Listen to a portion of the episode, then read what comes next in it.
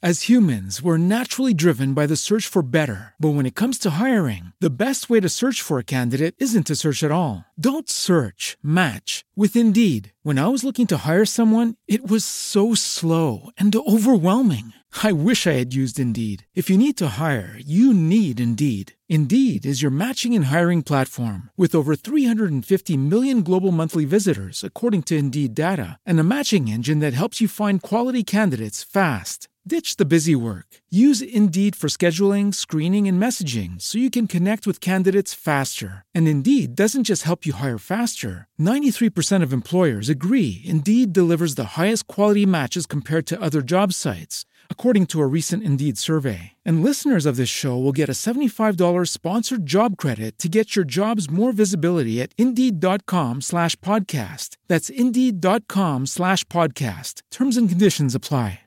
Today's show is brought to you by ExpressVPN. Protect your online activity today and find out how you can get three months free at tryexpressvpn.com slash space. That's tryexpressvpn.com slash space for three months free with a one-year package. Visit tryexpressvpn.com slash space to learn more. 15 seconds. Guidance is internal.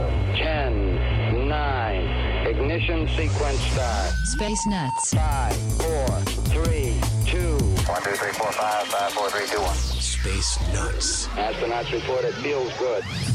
Hello, and thank you for joining us on the podcast we call Space Nuts. It's great to have you along for yet another episode, and joining me as always is uh, astronomer Fred Watson. Hello, Fred. Hello, Andrew. How are you doing? How are I'm you good. I'm very well. And uh, hello to Mandu. I know he's lurking nearby. I heard him earlier. Yeah, he's just gone back to sleep. Oh, is he? yeah, I think he. Yeah. and for those who are new to the podcast and don't know what we're talking about, we're talking about Fred's cat Mandu. Get it? Yeah. Uh, now today, uh, today we are talking about the fir- first direct evidence that's um, showing there is water ice on the moon. It's like black holes. We know they exist, but we've never seen one, and that's been Exactly. the case for water ice on the moon, apparently. So uh, now we think we've spotted some. Uh, there's also a new home for Iron Man, it appears. Uh, that is the planet Kelt 9b, which has a very unusual atmosphere. And we're going to try and tackle two, well, three questions from two listeners today. Uh, one about the expansion of the universe, and a follow up to our discussion about black holes, which I think was a follow up to a discussion about black holes, if I remember rightly. But we'll get to those a little later. But Fred, uh, the um, the first direct evidence of water ice on the moon. I suppose we should start by talking about the fact that other forms of ice exist in the universe, and we've certainly found evidence of that. That's right. Yes, uh, uh, ice. You know, I mean, we tend to use the word ice, ice for anything that's liquid at the kind of temperatures that we we deal with, um, and is uh, but is is not liquid at uh, at the temperatures that we often find. And I guess the common, commonest is dry ice, uh, which of course is solid carbon dioxide, and that's found around the poles of Mars. Um, but what we're talking about now is definitely water ice, uh, good old H2O, but at a temperature below zero. And th- this story goes back actually to the early 1960s, believe it or not, when people speculated that because by then we knew that some of the craters uh, on the moon uh, near its north and south poles, uh, because they never ever see sunlight, and so uh, in the bottom of the craters. And so um, the speculation was that we might find all kinds of interesting things there, and one of them was that water ice might, um, you know, might be exist might exist in these uh, permanently shaded areas. Um, so uh, the, moving on a few decades, um, there have been detections of a kind of smoking gun for ice, if I can mix all the metaphors, uh, by um, spacecraft like NASA's Lunar Reconnaissance Orbiter and the Indian um, orbiter Chandrayaan 1, which did an amazing job at detecting hydrogen uh, b- above the north and south poles of the moon. So both of those spacecraft have picked up hydrogen uh, in the you know in the sort of that I, I was going to call it a rarefied atmosphere, but even that's gracing it with too strong a term. Uh, it's it's just a few uh, atoms that basically leak, leak up from the surface of the moon, but hydrogen is amongst them, and hydrogen is what you expect if you have a body of either water or frozen water, uh, in other words, ice. Yep. So the interpretation has always been that that um, was a, as I said, a smoking gun for ice. But there are other. Um, you know, other um, possibilities there. And there is a scientist, um, Dr. Shuai, Shuai Li, who's at the University of Hawaii. Um, he has made the comment that yes, it could be just hydrogen that's coming up from the moon. It could be hydroxyl, which is um, a, another molecule that you, that has um, oxygen and hydrogen in it.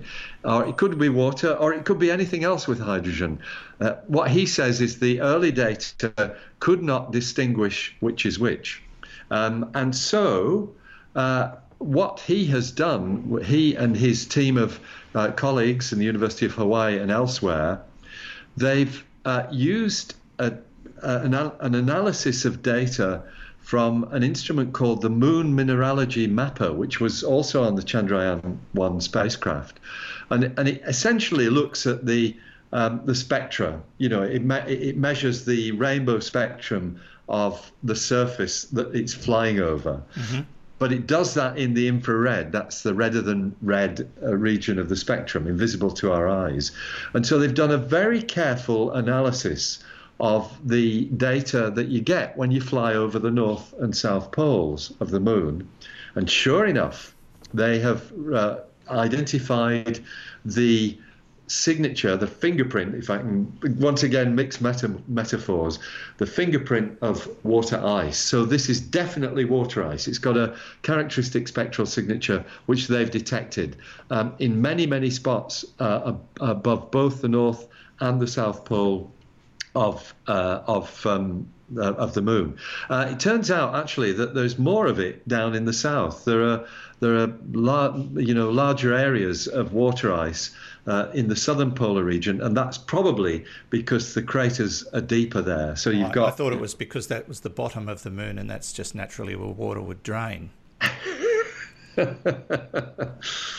You know, I, someone would believe that if you really tried to convince them. Yeah. No, look, it's only the bottom of the moon seen from our, uh, you know, northern uh, centric uh, view of the universe. mm. if you're standing there, it's the top of the moon. I can tell you. Um, so yes, it's it's like um, you know, it's just it's just spots of of water ice, uh, but there are more of them in the uh, in the in the south than in the north. Now, this is uh, a pretty important discovery because water ice means potential for um, well, maybe habitation, but it also means that uh, making fuel becomes a real thing. Exactly, that's right. And they are talking about going back to the moon. And there was an even uh, an article this week that argued that we should be focusing more on the moon now than than Mars. Um, and and you know, raising all sorts of reasons why, which I won't go into. But um, yeah, there's there's definitely plans to go back to the moon. Um, China's definitely keen to get there. Yeah, actually, it, indeed, and um, you know, other countries as well. The the uh, uh, the Indians have got their sights on the moon as well, and they've done such a fantastic job with Chandrayaan one. It's it's been a very successful project. Mm. Um, I think it's now defunct. I can't actually remember. I think that spacecraft no longer exists. Uh, but yeah, so um, it, it, uh, what you've said is absolutely right. If you can find stores of water on a on an alien world, then it, it, it absolves you from um, having to really worry too much about finding fuel. Because if you can put solar panels there and dissociate the uh, the water into hydrogen and oxygen, what you've got is rocket fuel. Yeah, which is very handy stuff when you want to get uh, off something stuff. and get back to Earth. Yeah. Uh, the other interesting thing is uh, it's pretty inhospitable um, terrain that that uh, part of uh, the moon. It's um, it's I, I, believe, if not the coldest place in the solar system, very close to being the very it, the coldest place. It is. it's very system. very cold. That's right. Uh, the figure I've got is minus two hundred and thirty-eight degrees Celsius. And, I and think, for, and for you Americans, that's minus several million degrees Fahrenheit. It's very cold. I think actually, I I have a feeling Pluto is minus 239. I can't remember. Yeah. Uh, it's very cold out there uh, in the dim and distant bits of the solar system. So, what happens now that they've confirmed beyond reasonable doubt that there's water ice on the moon? Everyone just goes, "You ripper," clanks their glasses together and gets on with it. and gets on with it. Yeah, it- look, it's it's just additional knowledge. I mean, one of the interesting things that we see from this, though, is that um, uh, this uh, this is quite it's rather different from ice deposits that we know are elsewhere at the northern and southern poles, and they are on the planet Mercury, and that's even more weird because Mercury is so close to the Yes. sun, but it does have ice deposits near its northern and southern pole uh, poles, and Ceres, the dwarf planet Ceres, which is out there in the asteroid belt. Um, a, a, very interesting world for all kinds of reasons. Uh, it's still, I think, um, being orbited by the Dawn spacecraft, a NASA spacecraft. Um, but they they have um, kind of much larger areas of ice rather than just these spots of ice that have been found on the moon, and that um, you know. That, that raises questions itself. So there will be more research done on this to find out why the ice is, is patchy rather than you know these contiguous areas. Probably just mixed up with the, the soil or something like that. That's a possibility. Yeah, that's a, It, it- it also uh, opens the door to the probability that water ice is more abundant in the universe than we probably have ever considered. I think that's a lesson that we've already learned, um, uh, Andrew, because um, you know we we see it everywhere. Uh, compared with even only ten years ago, uh, if somebody had said, "Well, you know, the, these are moons of Jupiter and Saturn, uh, uh, a lot of it is is ice, um, and then there's a lot of water there as well. In fact, there's more water on Titan and I think um, uh, Europa. It might be one of the moons of Jupiter. Uh, more liquid water than there is in all the oceans of the Earth. Uh, uh, so. It, it, we're realizing just how abundant it is. It's not really a surprise because the radio astronomers have been telling us for years, for decades, that the most common two element molecule in the universe is water. Um, so, and it, you know, because you, can pick it up as a vapor by telescopes just in, in interstellar space, in nebulae and things like that. Uh, water is everywhere. It's Yes, and, very- and it sort of brings back into play that four-letter word we occasionally bring up, which is uh, life. Um, Yeah, the the L word. Where there is liquid water, there may well be life. So There may well be, but that's that's a lesson that we have yet to to confirm. Yes, indeed. But uh, the go good news is we have confirmed beyond doubt that there is water ice on the moon, so close to us. So uh, that that's uh, a big leap forward in our knowledge and uh, very handy to know. Yeah. Um, and uh, the launch of TAP 1, the next big mission to the moon, is not far away. you're, you're listening to Space Nuts with Andrew Dunkley and Fred Watson. Now, let's take a little break and find out more about our sponsor, ExpressVPN, rated number one by TechRadar. Uh, this is the one I use. I've been using it for a couple of years and I love it. When I joined ExpressVPN, they were, they were brand new, uh, new to the market, but uh, I read a lot of reviews and did a lot of comparisons. And there was just something about their, their business model that I particularly liked. And a couple of years down the track, honestly, can't complain. Their interface is very easy to use. Their their service is second to none. Uh, I've had to contact them a couple of times about um, certain things that I wanted to do, and they were brilliant. So you may be wondering why I do need a VPN at all. It's all about privacy.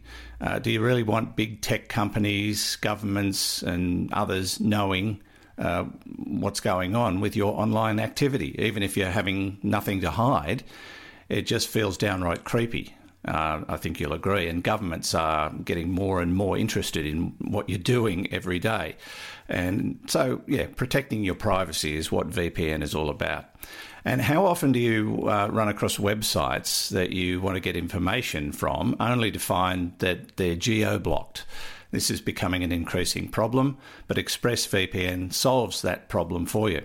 Uh, now, if you go to our special URL, you'll see quite a list of things this service can help you with, things you may never have thought of before.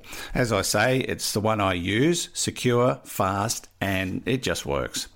Uh, so protect yourself online today and find out more about how to get three months free at tryexpressvpn.com slash space. That's T-R-Y-E-X-P-R-E-S-S-V-P-N dot com slash space for three months free with a one-year package. Try expressvpn.com slash space to learn more and you'll find the link details in the show notes and on our website.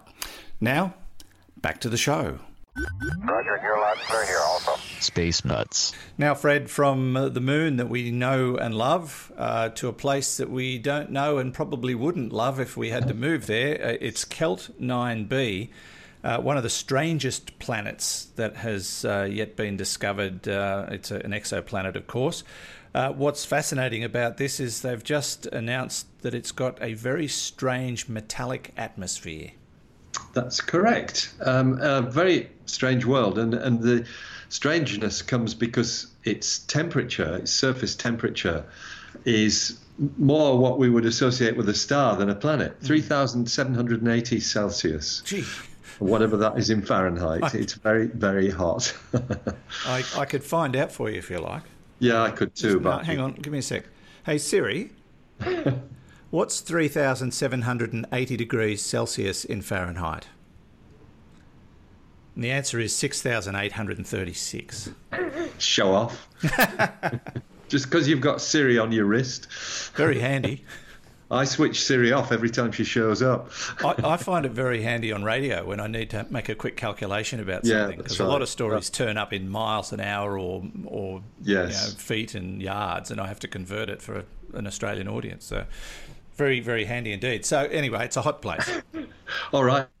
From one total digression to another, um, you, you know, you and I are used to talking about planet exoplanets with names like Kepler 128 and Kepler 936 and Yeah. things like that. But this is Kelt, and I, I bet you don't know what Kelt stands for. Um, well, it, no. Yeah, yeah. Where's your Siri now? I, if I asked, I'd probably get some um, Yeah, you- explanation or definition of seaweed. Something you'd rather not have. That's right. Yes, you probably would.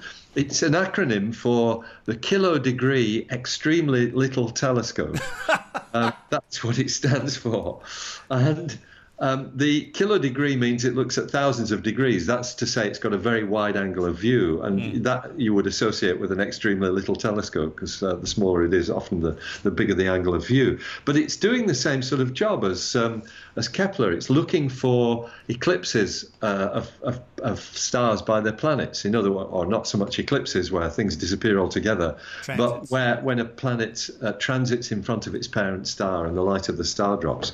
So Kelt has found a very large number of these things, and it's got a lovely name. I like the extremely little telescope I bit. do too. That's cute. Yeah. Um, so Kelt 9b, okay. So the data that we're talking about now don't come from Kelt itself. They come from um, a, a, actually a, an instrument um, on a very large telescope in the Canary Islands, uh, the TNG, Telescopio Nazionale Galileo. Um, and that has a, an instrument called HARPS North. HARPS is a I forgot what the acronym stands for, but it's um, once again it's a, a, a method of measuring the the spectra, the um, uh, the uh, um, rainbow colours uh, in the light of a star. And if the if a planet with an atmosphere passes in front of the star, you can actually see what the atmosphere does to the light in terms of its spectrum. And HARPS is an instrument that analyses that very successfully. It's um, HARPS it's- stands for Has anyone really programmed Siri? Right. Thanks. Thanks, Siri, and thanks, Andrew. No Um, worries. right. Always useful. yeah. Um, I'm embarrassed. I can't remember what it stands for. It's a vacuum spectrograph, and it's for planetary searches, but it doesn't matter. That's fine. I think I think the HA might be high accuracy. there you Now, go. where were we? so Um, this this planet is super hot with a strange atmosphere. And it's and it's been observed in La Palma in the Canary Islands, uh, where I used to work. There you are. There's another throw-in for you. Uh, yeah. So okay, what what have we discovered? First of all, this thing is not nearby, re- uh, relatively speaking. It's quite a long way away, 620 light years from the Earth. It's in the northern hemisphere constellation of Cygnus, um, and it's classified as what you call a hot Jupiter, which is a gas giant, but very close to its parent star.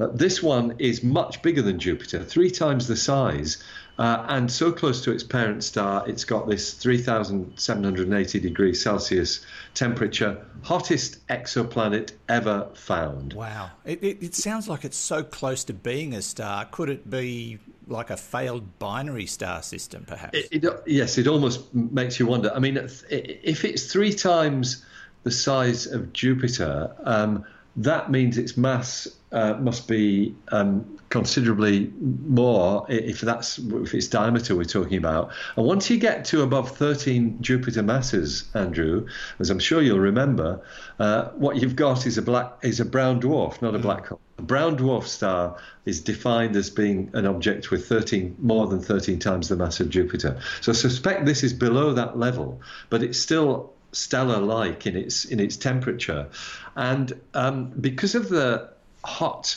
uh, you know, the heat of that temperature, it means that the elements or the substances that have been detected in the atmosphere are not molecules. Molecules. Uh, which are atoms paired together, like the water molecule we were just talking about a few minutes ago.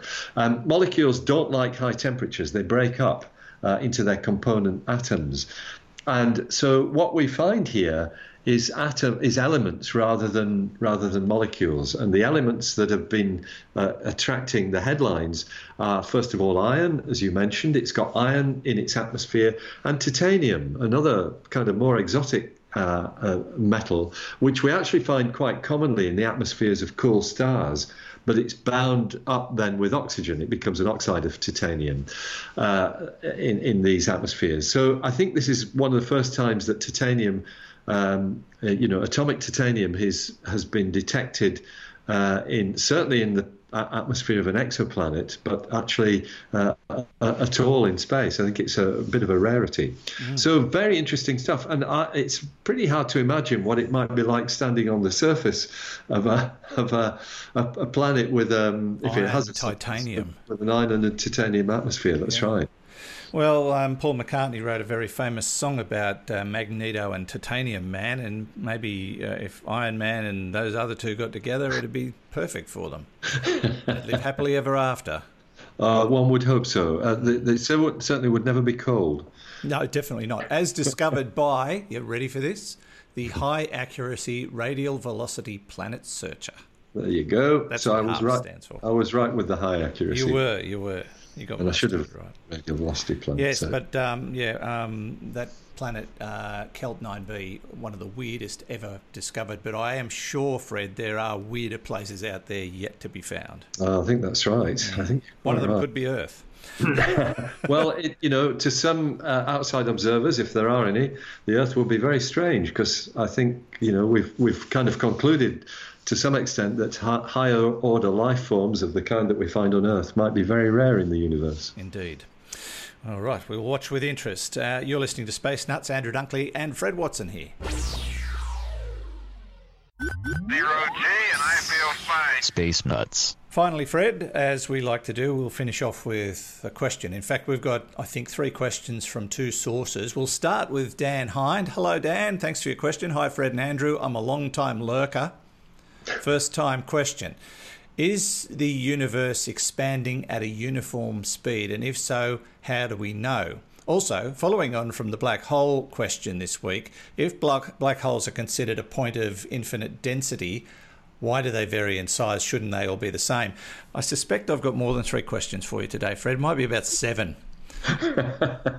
But yes, um, Well, yeah, is the universe well, expanding at a uniform speed? Was the first part of let's Dan's let's question. deal with that. Yeah, um, and the answer is no. Uh, so uh, since the 1970s, we've had the wherewithal to kind of chart the expansion speed of the universe um, t- to some extent through through its history. Uh, we used to think that the universe's expansion was probably slowing down, uh, and that would be because the expansion itself comes from the Big Bang, but the universe is full of matter, which has gravity and tends to slow it down to to to to, to break the acceleration or, or break the expansion.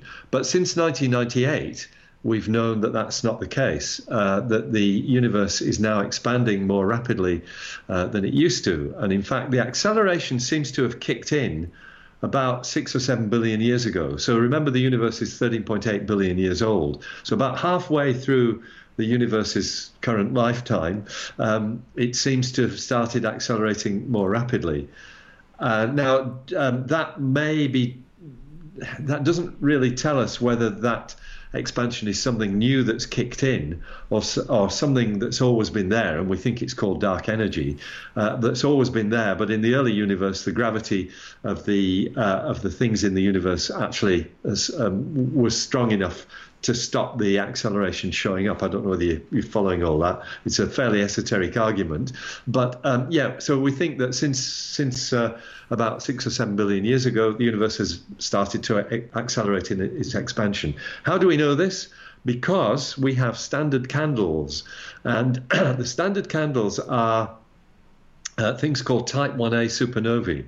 They're exploding stars that always seem to reach the same level of brightness when they go off. Okay. And that makes them very useful because they act as what we in the trade call a standard candle. In other words, a standard light intensity. Mm. And so, what we can do is measure where these things um, sort of should be if the universe is expanding uniformly, um, but then see where they are because we know how bright they intrinsically are, and it's that comparison, uh, along with some more rather more esoteric considerations. But that comparison leads you to uh, to the deduction that yes, the universe is expanding more rapidly.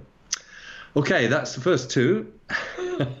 yes. Um, so um, also uh, a follow up on the black hole question. Yeah, so if black holes are considered a point of infinite des- de- uh, density, like my brain.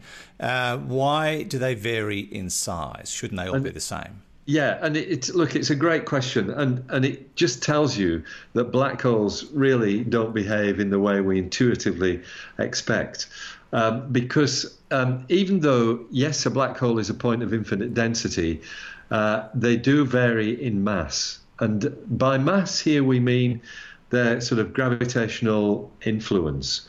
Um, I, I, guess you'd call it uh, their gravitational mass rather than their inertial mass. There's there's subtleties here that we don't really need to go into, but the bottom line is that the more stuff you pile into this singularity, even though its density is infinite, the more massive its effect is on the space surrounding it. That's probably the best way to, to look at it. It's what's it what is its effect on its surroundings. Yeah. Um, and the, the, the more massive, the, the more stuff you pile in, the more massive it becomes, which is why we sometimes get these billion solar mass uh, black holes at the centers of galaxies. Quite extraordinary stuff. And up until recently, we couldn't figure out why they were only coming in two sizes, small and massive, and then I think two weeks after you and I discussed that, they found a medium sized one. They did, yeah. The medium sized ones are still pretty rare, though. Or, mm. or to, to, give it the technical term, Andrew, an intermediate mass black hole. Right. Sounds better than middle sized. yeah. Mm. okay. Uh, so hopefully that covers your questions, Dan. Uh, we'll move on to John's question because it actually dovetails with Dan's. It does. Very uh, nice. John Milton, and thank you for uh, your question, John questions. Uh, I've been listening to your uh, August 16 podcast. Oh, that makes three of us, where you discussed singularities. I have two questions. Uh, one, since time slows as you approach a singularity, has any matter that's fallen beyond the event horizon actually reached the singularity yet? Do you want me to read the rest, or do you want to tackle that? First? No, let's do that one first, because that's, um, I think, relatively straightforward. So, time slows down, but um, that is as you as you are viewed from an outside observer. So what it means is that an outside observer would see you or not because you're inside the event horizon. But um, it, to an outside observatory, uh, an outside observer, your time is slowing down, and so uh, an outside observer sees your fall gradually slowing. In fact, I think time stops for you on the event horizon. So, for, to an outside observer, uh, I can't say the word. An outside observer, you are you see all these poor people splattered on the outside of the event horizon, but the person it's uh, themselves have actually passed through the event horizon without noticing any change in time. They just whiz towards the black hole because they themselves perceive time at their normal rate, but actually the what it, it's slowed down for them. Does that make sense? I know it's difficult stuff. It, it, it doesn't make any sense whatsoever, but your explanation did. Um, I think they portray this concept really, really well in the science fiction movie Interstellar. Yeah. Where they go down onto the surface of, of a planet which is very close to um, a black hole, but the spaceship they travel to the area on is further away. And so when they travel down to the black uh, down, down to the planet's surface, time for them is as it feels Yes. regardless of where they are. Yep. But for every hour they're down there, seven years passes on the spaceship. That's correct. Yes, that's So right. it, it sort of gives you a rudimentary understanding of the um, the effect of a black hole. Yeah. Whereas if you were on the spaceship, you'd see time, you know, going normally as well. Even though it's the difference between them, exactly as you've said. It's the it's the difference between these two reference frames, as we call it in the trade. So um, But that's part one of uh, of John's question. Second part is if matter beyond the event horizon retains angular momentum, presumably, uh, presumably it orbits the singularity faster as the distance decreases. But wouldn't this fall be halted when its orbit velocity reached light speed? Uh, yeah. Well, th- no, that's that's another great question. Th- These are th- th- these are really perceptive questions about um, you know the way black holes work, and black holes are a puzzle for all of us. But the the answer is um, okay. So nothing can uh, travel faster than the speed of light, even inside a black hole event horizon. So what happens as it tries to accelerate to con- to conserve angular momentum is uh, basically it gets more massive. Uh, and that because that's what happens in special relativity when things get nearer the speed of light, uh, you, they get more massive. So the the fact that you you can't even you can't go any faster, uh, but you can get more massive is how the angular momentum is conserved, um, and basically the the whole thing just gets turned into energy, uh, which is what what happens anyway uh, in the black hole. So that the, the the momentum uh, turns into, um, you know, effectively kinetic energy, uh, which is uh, kind of how, even from within the, the, the event horizon, there will be there will be radiation floating around in there. There must be a very high energy field, and in some ways that relates back to the question about the differing masses of black holes, um, and of course, energy and mass are related directly by E equals mc squared. So uh, that uh, perhaps is another in, uh, another way of looking at the, the varying masses of black holes. It's how much energy is locked up in them. Okay. So that's the answer. You don't look. I don't feel any wiser. No, it's confusing. think you would. Uh, well, um, John probably understood what you were saying. That's all I'll say to it. but Yeah. they, they- are just such a, um, uh, and, the fact that we have not yet seen one makes it even more complicated because we know they're there. Everything proves that they exist. We know a lot about them, but we haven't ever seen one. So we're, we're still working on that. um, that's right. The uh, the Event Horizon Telescope. Hopefully, we might get some results back from that before too long, so we can actually see a black hole. Yeah, that will be good. And the other thing that sort of confuses me, Fred, is you keep telling us that the uh, universe is 13.8 billion years old. I mean, we've been doing this podcast for a long time. Wouldn't it be 13.9 billion years old now? Maybe so. Yeah. I don't know. yeah. Uh, it's, uh, it's, a- it's a Just how old- figure, how- isn't it? How old we make our listeners feel. Indeed. All right. Uh, thanks for your questions, gentlemen, and we do appreciate the uh, the input, uh, even if I don't understand some of it some of the time. I think that's fair. Um, and and keep them coming in. Uh, look, we're getting so many now; it's become almost impossible to cover them all. In fact, it has. Uh, we do try to answer some of them directly on Facebook that have been covered in previous episodes. But if it's something new and refreshing and confuses me, Fred always loves to do them. So uh, keep them coming via our Facebook page or whatever platform that you have access to communications uh, to us from. I think that made sense too. Uh, and thank you as always, Fred. It's been a pleasure. It's been a pleasure um, talking to you too, Andrew, until he started putting prepositions at the end of your sentences, which, of course, we were taught never to do. Yeah, I ignored that From. lesson. Actually, I think I was sick that day. Pretty sure I was too. Um, Anyway, we'll catch you next time. Yeah, to catch you next time, Andrew. Good to talk. Thanks again. Fred Watson, uh, astronomer, joins us every week here on Space Nuts, as you do too, and we appreciate it. And we'll talk to you next time. Space Nuts. You've been listening to the Space Nuts podcast. Mission complete, Houston. Subscribe to the full podcast on iTunes, Audio Boom, and Stitcher, or your favourite podcast distributor. This has been another quality podcast production from Bitesz.com.